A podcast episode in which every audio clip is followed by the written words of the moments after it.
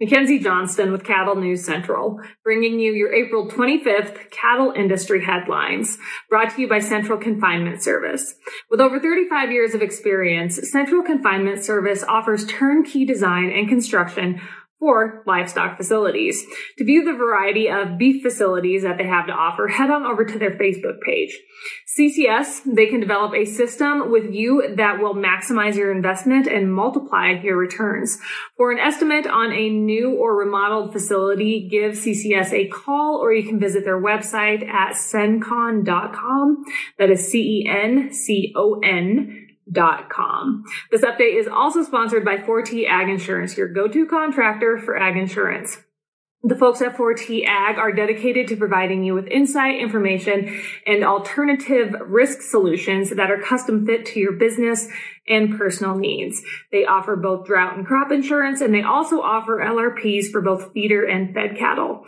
If you would like more information, head on over to www.4tag.net. That is the number four, T-A-G.net. And finally, American Beef Producer. They offer all kinds of articles within their publication. They feature uh, award winning photography and so much more within their magazine. I've said it before and I'll say it again. There are a lot of ag publications out there, but American Beef Producer, they knock it out of the park every time. If you'd like to learn more about the magazine or possibly subscribe, go ahead and click on the American Beef Producer link above in the caption. That's going to take you over to their Facebook page where you can do just that. American Beef Producer Magazine, guiding beef producers for over 25 years. So Drovers has reported on the Senate and House hearings that are going to take place this week that are going to discuss um, packer profits and what cattle producers are receiving when it comes to uh, a lack of profit. And they're also going, those hearings are also going to discuss the Cattle Price Discovery and Transparency Act of 2022 that has been such a hot topic over the past month. So the Senate hearing, that is going to be on the 26th. That's going to be on Tuesday. And then the House hearing, that's going to be on the 27th. I realize that we have went over this a hundred times probably, but some of the highlights in this bill, um, I'm going to go over here for a minute uh, for all of you that may have that might not have been paying attention. So, the Cattle Price Discovery and Transparency Act it would require the USDA to establish five to seven regions across the United States. These regions need to be re- need to reasonably reflect similar fed cattle purchases. The bill would the bill would designate a set of approved pricing mechanisms for packers included in this bill that contribute to price discovery and when I refer to packers included in this bill, that means packers controlling 5% or more of fed cattle slaughter. Those are the packers that will be covered if this bill would get, if it would get passed. The pricing mechanisms include negotiated cash, negotiated grid, sale barn sales, um, and systems where multiple buyers and sellers can make and accept bids. The bill would require USDA to set uh, to set minimum levels of fed cattle purchases through approved pricing mechanisms for packers included in the bill. The bill would mandate each regional mandatory minimum be not less than the average of that region's negotiated trade for the two year period of 2020 through 2021. Furthermore, the maximum threshold would be set at 50% for any region. The USDA would be required to conduct an initial review of mandatory minimums after two years. The bill would create a cattle contract library that would give cattle producers more information to help them market their cattle. And finally, the bill would allow USDA to work with the cattle and beef industry periodically to review and modify regional minimums after a public notice and comment period. So I think that last point is really all of what I just said is basically the highlights, but I think that last point is really important to note because so many people talk about how this bill has no teeth and uh, how it's just so watered down. And yeah, it's definitely not the whole pie. It's not the dream. You're never going to get the dream. But the fact that it's a starting point and that there is room to move up, I think it's something to consider because you're not, you're never going to start at the top. But the fact that the USDA they they will work with our industry to uh, to set these regional minimums higher after time. I think I think it opens up a lot of doors for those of um, for those of you in the industry that want legislation to help this lack of negotiated cash trade. So a group of economists recently came together to analyze this bill, the Cattle Price Discovery and Transparency Act. And as I've stated before, this was first introduced back in November and it was introduced by Senators Grassley Fischer, Tester, and Wyden. The economists that came together to analyze the bill include Derrell Peel. He is down at OSU, David Anderson at Texas A&M University, John, Anna, John Anderson at the University of Arkansas, Christopher, Bastian at the University of Wyoming, Scott Brown at the University of Missouri, and Stephen Koontz, and of course, he is at uh, Colorado State University.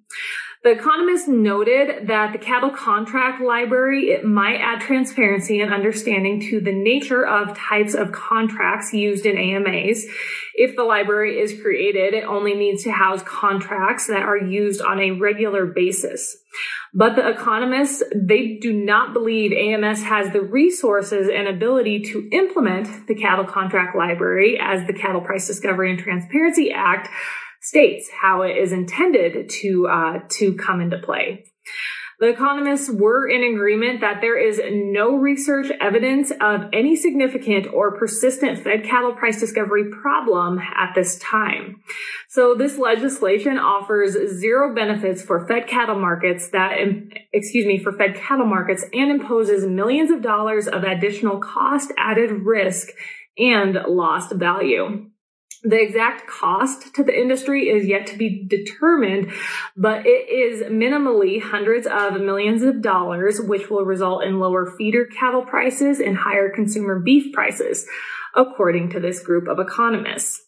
Regarding the minimum threshold levels that will be set by the Secretary of Ag, the economists believe the higher the thresholds, the higher the known economic costs and negative impacts to the beef sector. Additionally, the legislation states that these thresholds will be set by examining, by examining academic literature regarding minimum levels of negotiated transactions to achieve robust price discovery. But the economists claim that these thresholds do not exist in reviewed slash published academic literature. And even if they did exist, they would not be constant values. So with all of that being said, if the bill were to be passed, the ag secretary would most likely set these thresholds with political objectives, not economic efficiency as a guiding principle to determine minimum thresholds. The Economist closed by reminding everyone the phrase robust price discovery is subjective. There is no formal definition in economics literature for this phrase.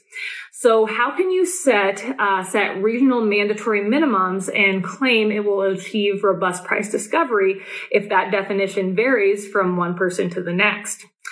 Price discovery is dependent on situational supply and demand fundamentals, and that will always be fluctuating.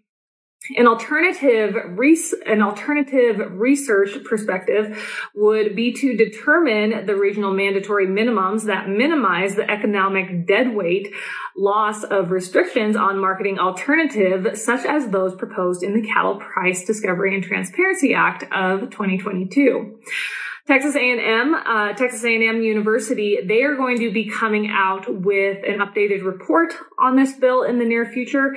So we will have more information and more input from that university to go over when that happens. So I have to say that we all know this bill, the Cattle Price Discovery and Transparency Act, this is the only bill that Congress is talking about.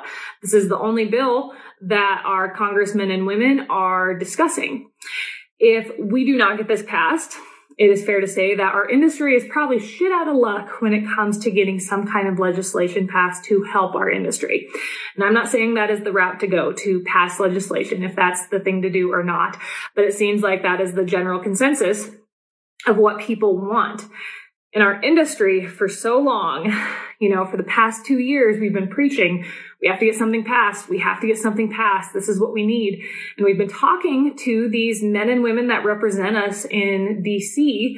And we finally have got some great senators and representatives behind this bill.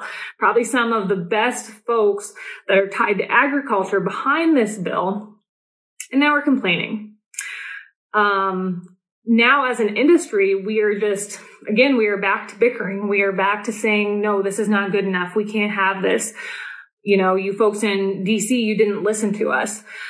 Uh, look at the backlash that this bill is receiving. If everyone is calling it such a watered down bill that does not have any teeth, look at the backlash that it is receiving from economists. Imagine how the Packers are going to come after this, NAMI. Um, how would you ever expect anything uh, anything bigger than this bill to even get considered. And when I say bigger, I'm essentially talking about 5014 or anything that would be a little bit more stout than this bill. It would never even be considered. The reason that these senators and representatives came together on this bill, and might I note, they worked their butts off for this bill. So many people are complaining about this bill, but it is incredible in my opinion, what our folks are doing for us in DC when our industry has just begged essentially for legislation and they have put this bill together. And it is almost sad for me to sit back and watch the industry go after this bill and talk about how crappy it is and talk about how crappy it is. We finally have something that is ready to get passed. And if you want legislation passed, you sure as heck better get behind this because if this doesn't get passed, nothing will get passed. Nothing will get passed. I have not been in the cattle industry that long, but I think the little bit that I have seen how things work, how things work in DC, you don't get the whole pie. You will never get the whole pie. Never. Um, at some point in our industry, we have to stop the bleeding. And if you think that legislation is the train you want to jump on, you better get behind this legislation. Because like I said, no other, the backlash that this is going to receive, we'll be lucky if this piece of legislation gets passed. There, 5014, it will never be considered. There is a reason no one is talking about 5014. And it comes down to you either get behind this or you don't do anything. That's what it comes down to. I we will be sitting here talking about the same thing in five years uh, if this bill does not get passed. It will be the same. And like I said, this bill's not perfect. I've said it, everyone else has said it, but there is room to improve. You have to start somewhere. You just cannot continue to complain. At some point, you have to have a win. You just can't, you just can't continue to beat your head against the wall. This update is also sponsored by AgRisk Advisors. They provide risk management programs to livestock producers all across the West. Whether you're concerned about price or weather risk, AgRisk Advisors, they are here to help. With current day market fluctuations, you and I both know there is nothing more important than locking in a price floor on your cattle. So if you would like to learn more about an LRP, be sure to reach out to an advisor today. So the USDA, they released their cattle on feed report on Friday, which I'm sure a lot of you are aware of. Cattle on feed as of April 1 totaled 12.1 million head. That was up 2% from a year ago. This is the highest April 1st inventory since the series began back in 96. Placements during March totaled 1.99 million head, just a skiff below what we saw last year in the month of March. However, that is more, uh, that's more than what most analysts were expecting heading into this report, despite high feed costs and drought conditions plaguing uh, major U.S. feeding areas, according to Brownfield Ag News. It's important to note that over a million head of those placements weighed between 700 and 900 pounds. Marketings of fed cattle in the month of March totaled 2 million head. That was 2% below last year. And finally, other disappearance total, totaled 53,000 head in March. That was 12% below 2021. That is all I have for you guys for news this morning. I hope you all had a great weekend. I hope you guys are all staying warm. It looked, um, it looks pretty rough up to the north, up in the Dakotas, and then out west in the panhandle of Nebraska. Man, they are also getting hit with some weather. Over the weekend, I had the honor of giving the keynote speech at the Pierce, uh, Pierce, Nebraska FFA banquet. And I have to say, if you ever want your faith renewed in our ag industry, go to an FFA banquet the passion that those young men and women have when it comes to our ag industry is almost mind blowing. And they are just full of energy and optimism. And it was just such a pleasure to spend the evening with them and spend the evening with their parents and friends and just the community of peers. Uh, great community and their FFA chapter, they have a wonderful FFA chapter, a great FFA advisor. Those young men and women, uh, they have a bright future ahead. No doubt about it. I hope you all have a wonderful Monday. I'll catch you later.